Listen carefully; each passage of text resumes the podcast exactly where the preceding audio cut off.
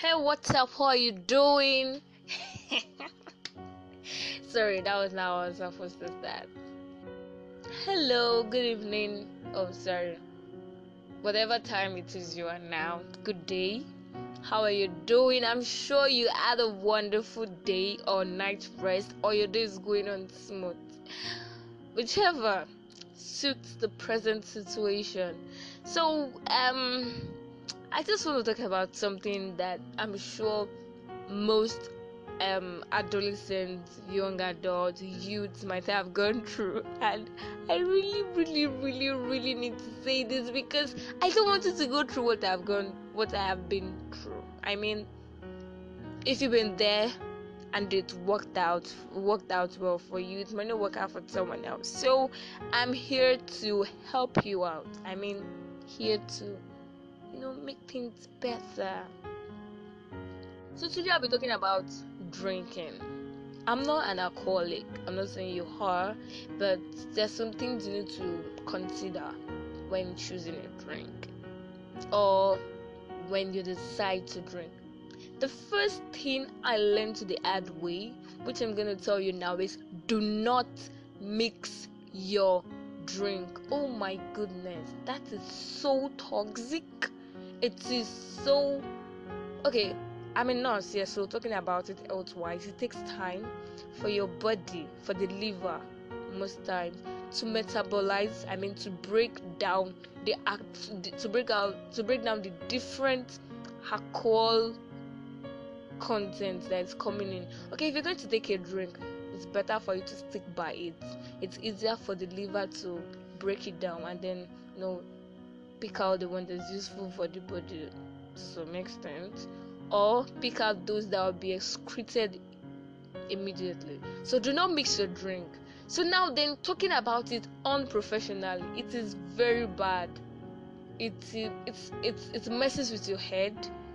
And this is like you combining different drinking results to put all together in one body. That's very bad you know. Even a professional drinker will not do that. The stick with um you know if you're taking Smirnoff you continue you want to take spirits continue you want to take wine continue. Even if you're gonna take wine stick with the bottle you're using. You would not want to take one type of wine and then your friend is taking another type and decide to taste it and add it to your drink. I mean no hell no. I learned that the hard way. The second one that I think you need to consider is ensure you know your alcohol tolerance. I mean, seriously, if you know you're not going to, if you know one bottle is good enough for you, stick by it. If you know you cannot handle half a bottle, stick to a cup. If you know you can handle three bottles, that's lucky for you. But I mean, just identify, know your alcohol tolerance, and stay on the safe side. I mean, why would you want to take a why do you want to take a bottle when you know a cup is gonna make you say nasty things?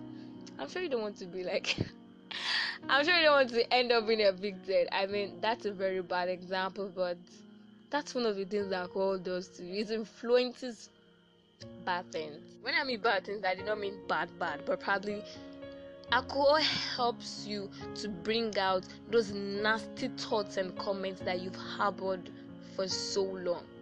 Know, they said the drunken mind speaks um speaks the hardest truth or something like that. I know there's something like that, but I mean, I just had to bring that in.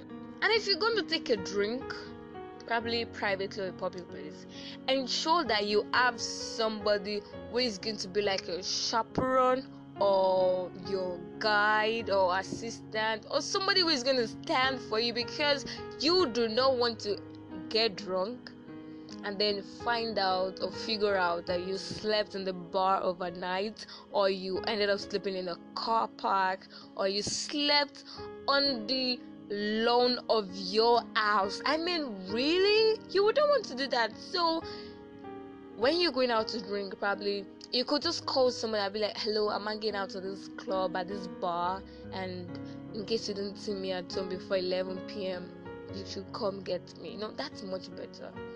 Or, or if you're going out with a group of friends, you could have somebody that's going to be at least sober to drive you all home. I'm sure you don't want to end up in the ER, so be careful. you know, put that in place. So that's basically everything I have to say. I have a lot more to say, but I think I'm just going to stay right there because I've got quite a lot of things to do. So don't forget to follow me on Instagram at nurse H A R I Y I K U underscore. Don't forget to click on the website button on the screen you're seeing right now and subscribe to my blog. I've got quite a number of things to, you know, keep you going. Thank you for listening. God bless you. I hope you have a wonderful day or wonderful night rest. And trust me, I've got lots of things coming up for you. Take care. Have fun. I love you.